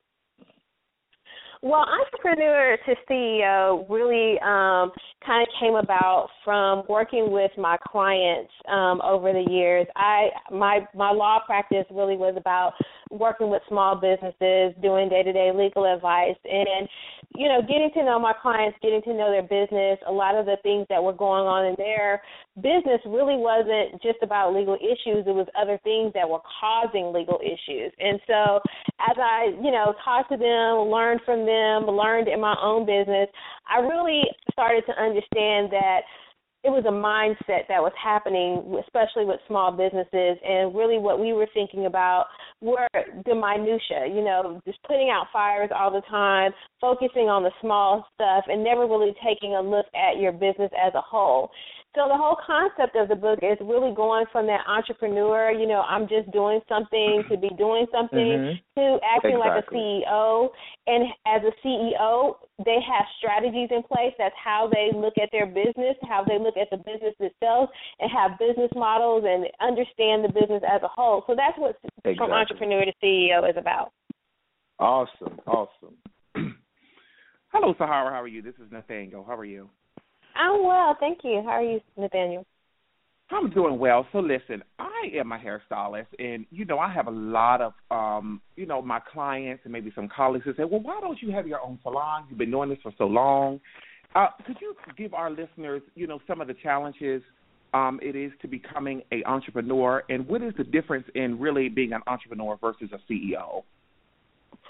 So you as a hairstylist, even though you don't have your own salon, you may be still an entrepreneur, right? You may re- rent a booth. You may, you know, if you're not having a salary and you know your work depends upon you, you know, earning money, then you know you you're an entrepreneur.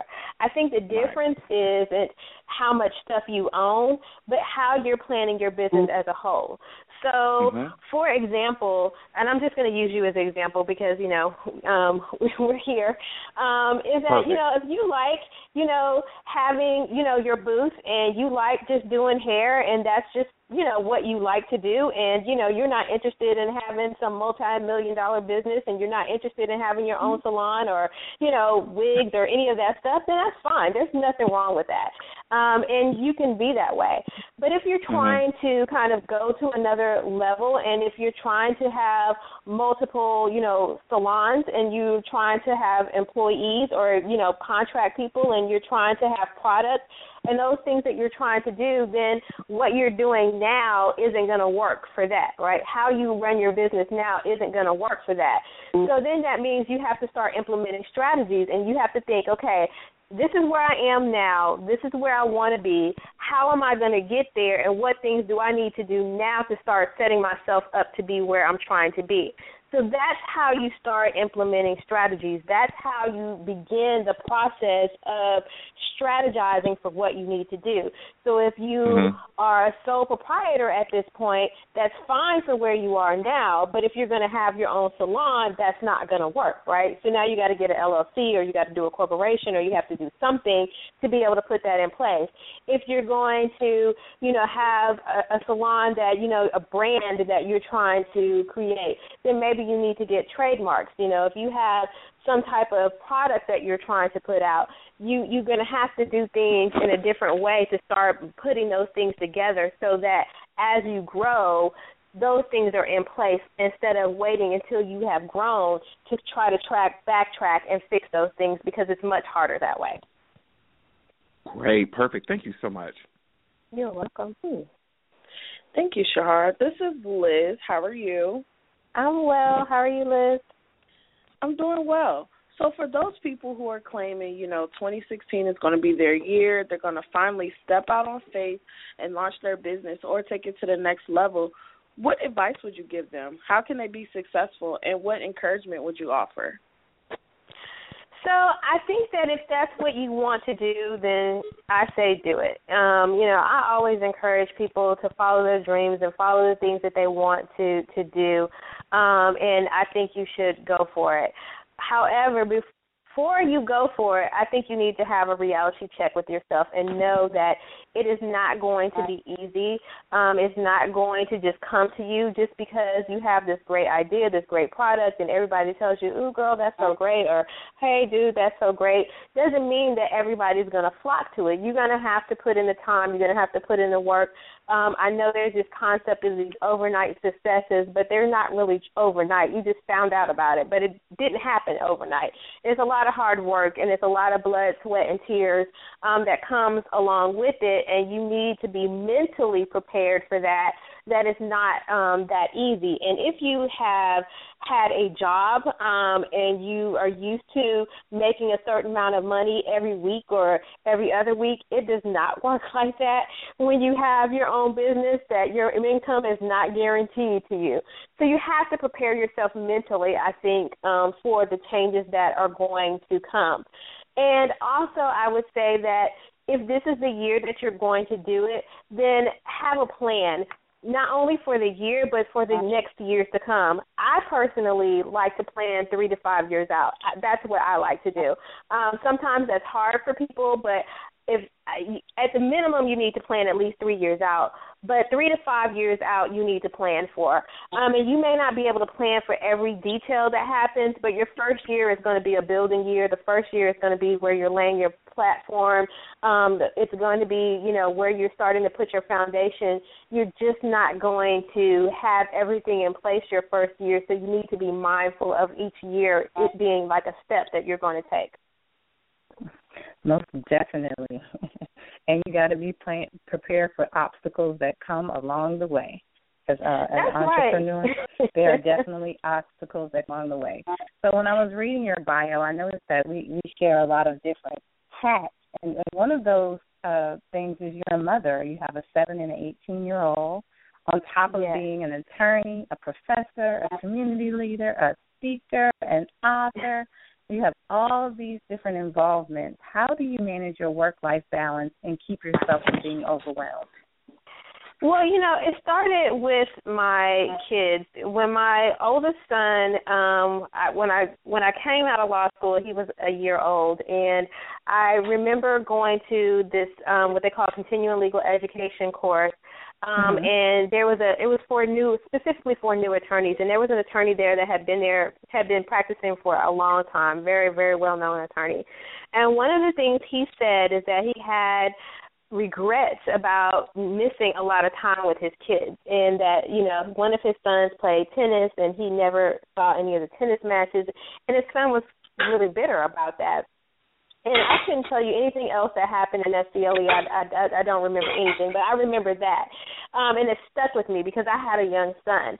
So I made the choice at that point that he was going to come first, um, and that I wasn't going to miss um his soccer games he got into soccer i wasn't going to miss you know all the things that he had going on at school and things like that that i was going to be there which Mm-hmm. in turn made me not make as much money as I could have made. You know, I could have made a lot more money during that time than I did, but my choices were my family is going to be first, and I'm not going to sacrifice that time, you know, for a client. Hey, I can't meet you on Saturdays. I got a soccer game. No, I can't meet you after six six o'clock. I have you know homework to do, um, Mhm. and I can't go out and network, you know, at the bars and whatever else because you know I got a kid at home and I had to make that choice. Um, and that's really where it started. So everything else kind of built around this, which is what my choices were about where I wanted to spend my time and how I wanted to spend my time. And it changed throughout the years, but for the most part, you know, that's always been a priority for me, which is my kids first, everything else second in terms of that. And if there was anything that was conflicting with you know my priorities it just didn't happen but the sacrifice in my opinion was the money um Mhm. that i just didn't make the kind of money that i probably could have had i made other choices but i don't regret it because you know i have a good relationship with my kids Yeah. And did that balance help you from being overwhelmed?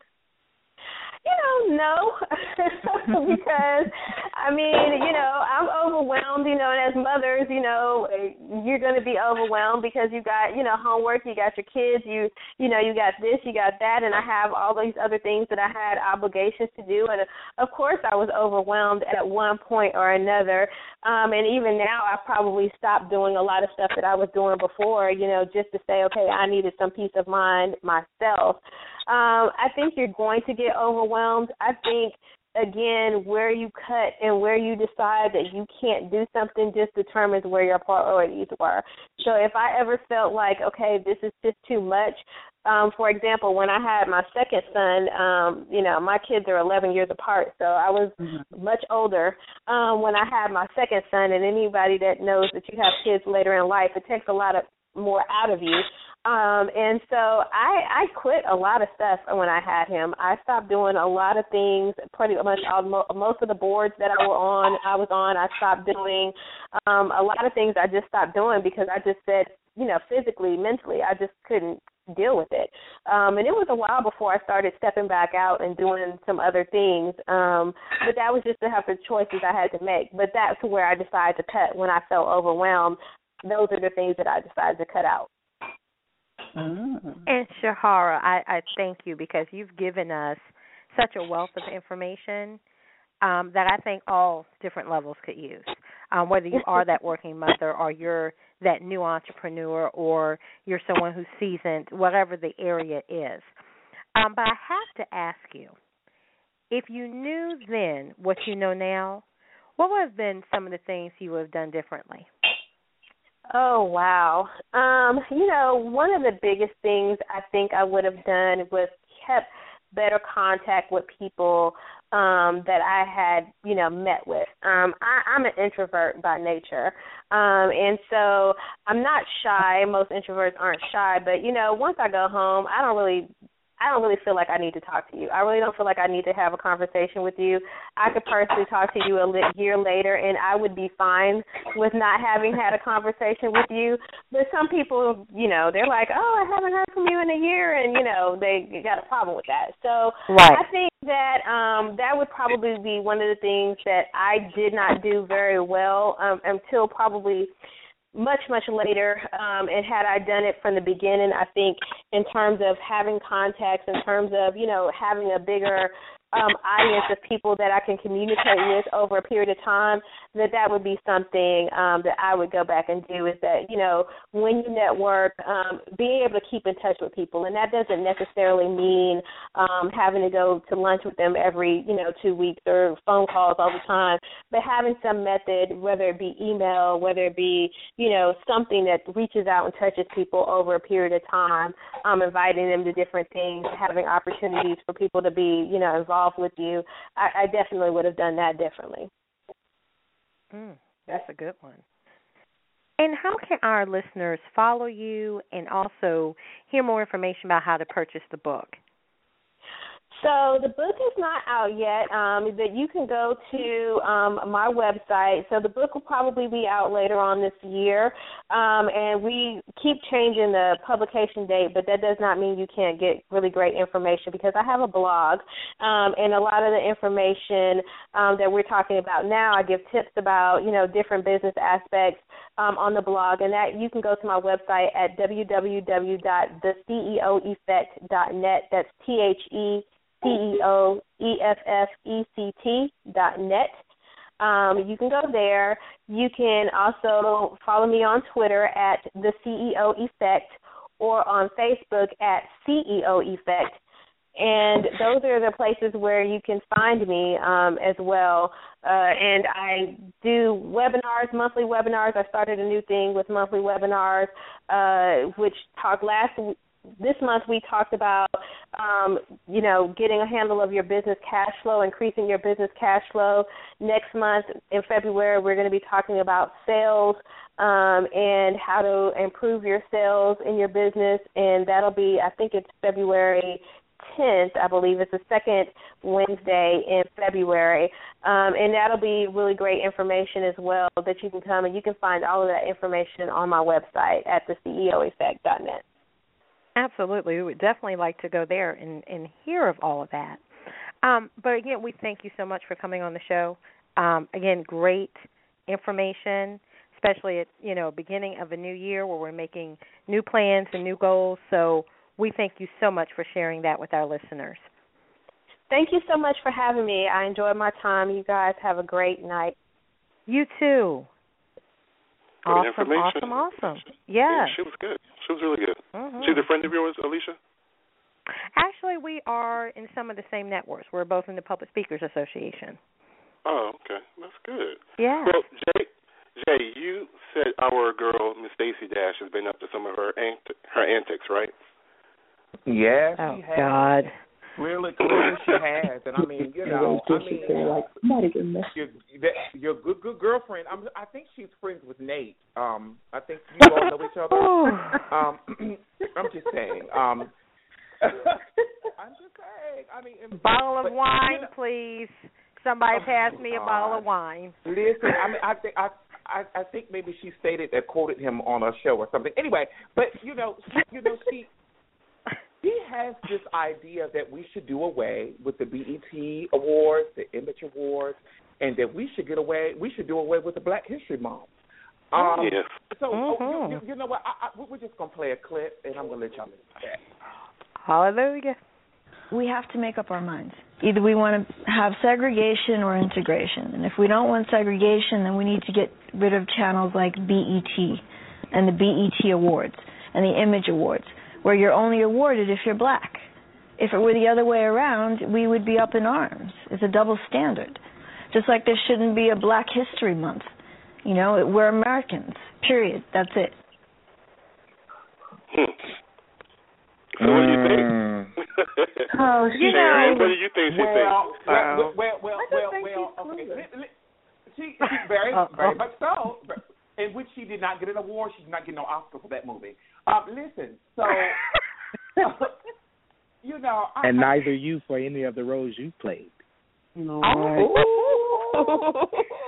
Father God, Jade. Seriously, Seriously. it is what it is. It is. I what would- it is. It is I would accept what But- she had to say if she decided that we were going to take all of the other award shows that are specific. So the Hispanic community has Univision. They have their own award show too. So if we're going to all decide that we're going to have one, then I want all of us to be together on this one platform. Until you decide that all the other um, cultures aren't going to have their own thing, then I want you to sit down and be quiet. And Well, that's my You know what? opinion. I don't even I don't even care about that aspect. What I think is very peculiar, you made your money off the black channel. Exactly. Mm. Yep. And Fine. now you want us to take. We don't need Black History. We don't need Well- BET. Why don't you give them their check back then? How many Okay. episodes Well, you know, did you make money on the has game? been playing her stuff and put hashtag never forget. So they caught the show. Oh shit. yeah, I saw. Love it. You're And another one that wants to make money off being black, but then you want to take the black card back when it doesn't suit you. Oh, okay. Well, just return So the I check, think sweetheart. something happens. I think something happens when these um black folks get called onto Fox News Network. Mm. Just like they just lose their minds and they just get No. sucked in and they or drink the Kool You right Aid or whatever. She You doesn't- know, right she about doesn't- that? they gotta But she they gotta doesn't- she play that little doesn't she's role. black. You know, it's just it's ridiculous.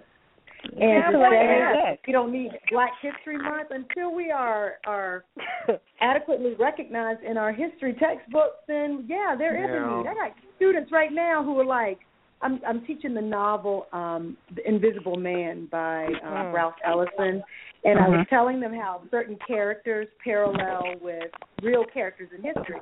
And I asked them, do they know who Marcus Garvey is? And they're just like, who is that? And I said, Wow. what was Booker T. Washington's ideology versus W.E.B. Du Bois? They had they were clueless, and these are my AP lit wow. kids. Mhm. Yeah, so I'm like, so there is a need, you know, like wake up, Need. Stacey Dash, clueless. Mm. How fitting. That's exactly How what it is. fitting. Stacey Dash is a moron. And she's only doing this because she's irrelevant. So And- what and she she does doesn't- because when when you're irrelevant, that's what, those are the things you do. You say stupid things to the stupid audience to get stupid results. Is that, is that is that you talking about Stacey? Which is probably why Jay brought this up because only this would appeal to someone like Jay. oh, I mean, you know. Oh my. You done? Jay, well, you done? Well, but but what you have to understand that new levels means new devils. So it's okay. That means I'm rising closer to the top. You know when they attack me oh. like that. It's okay. Everybody. All right, Jada and Janet. Jada and Janet. Can we have a truth? Woo. Okay. Your top will be at the bottom. Well, let me ask you this. Let me ask you this.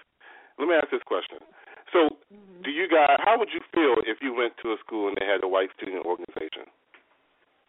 They do. And they had a I've been. I'm about to say But they- but KKK, skinheads. How would you feel if you went and they had um membership for a white student organization? Forget the things that are are, are unspoken. If if there was They already advertising a white But they but they've already done that will in the past. For years. Of course they they they And they still do. They're trying to they're trying to make it seem like oh well we want you here because you're black. You know, come on in. And Mhm. then they, they then they put it all in the magazines and the billboards. We have a black kid in our group. One black kid. but you have Two hundred white kids. You know, but I, I experienced that in high school. But we do. But I mean, I, I understand where maybe Stacey was trying to come from. That she doesn't Right. like the segregation. But if you're not going to accept everyone and show, you know, show acceptance for everyone, we have to segregate. I mean, look at everything else. I mean, we got the. I mean, even gay people have their own awards. I mean, let's be real. I mean, if you're not going to be accepted and and, and you're not going to be platformed, we're going to have to go and create our own thing. So Well. hey. Exactly. Well, and and these organizations, black organizations, whatever, they're not ex- necessarily exclusive. They don't tell you, "Oh, you're white, so you can't join. That you can't be a part." Um, Mhm. White people just choose not to. they see what black folk, and they're like, "Oh, I don't know if I want to be a part of that." You know. Yeah, I mean, that- the a- same. I mean, that's a- the same with the award shows. You know, just because it's the Image Awards or the BET Awards, they still And they- acknowledge white the Well, yeah, women. they not did. won the Steven BET Spielberg, who was though. always Steven Spielberg was always omitted by the Academy because I guess because he liked black people. Is his wife black? Yeah, I it's believe so. right. But at any Oh, rate, that he was never nominated, Mhm. but he did receive like an Image Award, I believe, or a BET Award or something. So they are acknowledged. Um, when I look at a magazine, if I pick up Glamour magazine or whatever, what do I see? I see white women. I don't Huh? see a represent. I don't see women who represent me. So yeah, there is a need for Essence magazine and Jet and Go ahead, whatever. ma'am. That, you know. But the sad thing about it is, if, if you if you look at Jet and look at F and look at Essence, those those magazines are thinning out so badly, and it's just Uh, like yeah. I'm afraid that I'm afraid I'm afraid that that is going to be a part of our heritage that is going to be gone because we're not supporting them, we're not getting the sponsorships that we should. But if you look at Vogue magazine or you look at Town and Country, I mean they have a thousand Yeah. ads. It's like an encyclopedia. So we we really, I mean, just to, to feed to piggyback on what Jada said, I mean, we as a community really have to start pouring back into our businesses and and supporting each other. And I think that is the problem that that we're having here that we just don't support each other. And I mean, Mhm. Spike Lee trying to he kind of chimed in on that a long time ago. He came Which across means a we little need to make our businesses better. Well, I, I guess if, if that's Because what we've you- been to that's how you several businesses where we've been supported by each other and we do each other wrong. And that's very true. And that's very true. And I mean, I've been to black establishments like restaurants, and I mean, the customer service is horrible. and I mean, Well, it's like, what do, to that what do we degree, do? though, to that degree, To there's degree- also bad bad restaurants that are not black owned too, and I think we put a lot of energy on the bad apples when Yeah. they're bad apples. So if you go to Starbucks and you get a bad experience, are you no longer Mhm, going to mhm, any more mhm. Starbucks? It doesn't work that way. I think that No, we but- but you um, gotta look- marginalize but look at- it uh, more than what it actually is. But, but look at the platform that Starbucks is on compared to uh, Gladys and Ron's, which is a black-owned restaurant. I mean, Mhm. we stick out like a sore thumb. So we don't have many black restaurants. So when we do get one and the service is bad, bam, everyone knows about it. And and, and, and you know, and it's just sad because Starbucks is up here, so who cares if, if one person comes in and their mocha's not right? I mean, there's thousands and hundreds of other people who support Starbucks that's going to knock you down for that one comment. So it, it's, Mhm. it's, it's it normally it normally it's us that is beating up the, the the the restaurant. It's no one else. It's normally us. We're the one that's always on Facebook. Don't go there. Don't eat there. Instead of just pulling the manager aside and saying, "Listen, this is what I experienced. I just want to give you some feedback." versus just destroying the business in a public sector. Mm-hmm. Well, I think it's a two twofold problem there because one of the Uh-huh. issues is we don't have enough. Because you just mentioned Starbucks is all over the place, so we don't have Mhm. so many options. So if that one place is horrible, then that's the only one place we can vocalize about. I do agree that we don't help support each other. So when things are flawed, instead of broadcasting, see how we can uplift and fix the issue. I agree with that statement, but I'm concerned that we put energy in what we lack or what we don't do right instead of focusing on what we do have and how we can mo- monopolize that and have more. Absolutely. And so, like one of the problems that I had with Jada is she's in a position to give us more. So I I appreciate you saying that it's an issue, but please put your money where your mouth is and, and show me that you are going to do your part, you and your husband, to fix it. Give us more movies, give us more restaurants so that we can fix it and we can fix magazines and all these other issues that we have as community. Because right now, um, we get divided so quickly off of that stuff instead of coming together and figuring out how to fix the problem. Because I can talk about how bad the restaurant is, but that's not helping fix the restaurant or our community as a whole. But can I Well also make said. a statement? Can I also make a statement as well? And, and and not not to like I said, not to down my people, but at the end of the day, once sometimes when we get to a certain level in our career, we become a little cocky. We become a little ah. arrogant. so sometimes, ah. so sometimes, sometimes we don't take feedback well. We think we know it hmm. all. So we we we have arrived. So therefore, we don't need your help no more. We don't need your money no more. We don't need your support because we got five white people over here that come to our business, but you got ten Thank other you. people who've been supporting you all your life, but you don't want to listen to them. And I think that's that, that's the point. You always should be humble in any level of your career. Stay humble and always be willing to take feedback from people who are already doing it. Never take constructive criticism from people who have not arrived. Because if those people are not doing it, why would you want to take any type of feedback from them? Take it from the person That's that's, already doing it, that has arrived, that, that has the accolades, that, that know what they're doing, and they're going to give you the positive feedback to, to allow your business to grow. And I think that's where we need to improve. Just always have, be humble and have an open mind. Hey, man. Okay.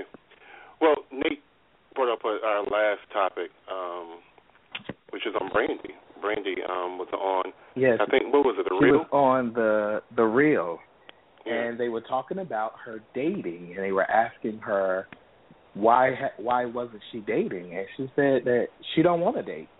Um, she's so happy and well suited in her lifestyle that she's in that she don't want to date or she don't want to be married, and the rest of the women just did not understand that she did not want to be married. And she was like, "Why? I mean, I'm I happy." agree with her. I And it reminded me of a scripture because you know I'm I'm, I'm Oh, very jeez. spiritual. The devil Glory, always knows the word. glory. The, de- the devil does know the word. Don't you know? The mm. devil does know the word. My God. So I Be know careful, you, you should know this careful. scripture I'm about to come from. And the Bible declares that I'd rather God. you be oh, content Oh, no. in whatsoever state you're in. So Brandy understood what the Bible meant, and she wanted to be content in the state that she was in. Jesus, How could many you people turn my say- water into wine right now? Somebody turn to your neighbor and just say content. Um, content. I won't say it for I you. got this Content, from the yes. audience. No, no, I, I, I actually agree. I actually do agree. So do y'all feel that they that she should be with someone? I don't. And then when have No. women? Okay. So when did women? Because you know it was a time everybody wanted to be married, but they was twenty three. So do you feel? Um, and you know Jay has already voiced his opinion, but I want to hear from the other women. Do you feel Well- that you have to be married now? Let's hear her Uh, clip first. no. Let's hear her a clip before you. Hey, shady, shady boo. I'm like so single. satisfied being being by myself. I Yeah. love it. I don't I don't I don't I've never taken this much But time. let 'em know you on date, though, myself. right? I don't date. I haven't been out Girl, on a I date in like a year. You Wait, so haven't I, a I year. want to know why. Well, because um I don't know. I just I just like me right now. I just like the way it feels being by myself and taking care of my daughter and just doing my thing. I'm I'm all about my career right now. And I, think every woman should enjoy that period. Yes. Every woman, if you have a chance to enjoy that moment before you're married, do it. But wait, Mhm. she's saying she doesn't she doesn't ever see marriage in the future. I, I don't. I think it's too far to look ahead though. For right now, you're just enjoying where you are. you don't know what's far I ahead, don't- right? I don't. good. I Oh, you don't know you go don't down want that to. road. I know I don't Thank you, to. Brandy. I've been trying to tell these Oh, right here about this, and No, I they don't get it, believe me. Yeah. They Yeah. want to push. You know, and you know what? What she's saying, it, it might happen for you. Yeah. But for right now, you doing you, and we have to respect that. And Right. that's all we ask. I that love people that. respect. Yeah. Yeah. People want to be themselves. I never get why people would hear something like that and go, Oh, "Oh, no, my you, God. no, trust me, you want it," and you're like, Yeah. "No, I don't," Yeah, and you I'm can't good. convince Because the people don't want to believe it. People Yeah. people do not think. They're like, no, you want love, and I'm like, I didn't say I didn't want love. Mm-hmm. I didn't say I didn't want companionship. Yeah. I just said I don't want to get married. Yeah, and, I Brandy, like self-love a little bit better. You're loving, exactly. and Self-love loving great right herself, That's right, and that's girl. beautiful. And Love by way- yourself. Awesome. Amen. Say A- a- Say amen and amen, Amen. again. And You know, again. listening to Brandy, I, I relate so much to her because I feel like our society is so obsessed with sex. They are so obsessed Mhm. with togetherness. And I'm not saying a healthy we whether it's romantic, whether it's family, whether it's friendship. You should always have healthy relationships regardless what type of relationship that is. But people Amen. look at it like, "Oh my god, you don't have plans to be married in the next." You know, they want to plan your life for you. And my thing is, you know, it's funny Nate said to be content in whatever season you're in and use that scripture. It's nothing wrong if in this season you don't want that. As long as you're Mhm. content, as long as you're working on something and fulfilling something, you know, this person over here, your plan may be marriage and kids and that's what you're working on. This person over here, your your thing might be your health. This person over here, your thing might be your business. At different points in your life, the priority changes and it's something else. So why do I Mhm. care if today your focus is marriage and then someone over here your focus is business? I gotta worry about Mhm. my own life and my own focus. So, Brandy, if you happy in whatever state you're in, go girl. Um, ain't nobody business. If you if you want to be married, if you plan to be married, do you have a five year plan, two year plan? That's Brandy business. Just be happy and live your life. Don't hurt nobody else though. That's all. Right. I agree Right. with everything you said. I I think she's coming from a space though where she has uh pretended to be married once, was engaged to somebody Mhm. else. So she didn't have all these screwy relationships. She probably do want to take pause and focus on Yeah. herself. Um, Well, you and should. We we should be able to do that. Uh I think that she was coming from a space of I just want to figure me out and I want to love on me for a while and I think Mhm. everyone should have an opportunity uh to do that. No one is required to have a mate. And in 2016, I think it's kind of funny to have the expectation for any woman to have to have a mate. Um, Girl, preach. um, that things are changing uh, for for how we view relationships and family dynamics and structure, and so we should allow each person to decide what works for them. Because what works for Danielle may not work for Alicia or Will, but Well, it's, I made Danielle happy, so that's all that matters. As long as I'm happy, so if Brandy happy, I'm happy. Well, mm-hmm. Any opposers? Any opposers? well. Hmm. Whoa, Lord. I ain't Okay, heard come from on Liz. No one has I ain't anything heard from say. Liz. She be booed up on Snapchat. Oh, You tried it. You Oh, I did not know that. First off, I do not be boot up on Snapchat. Mm.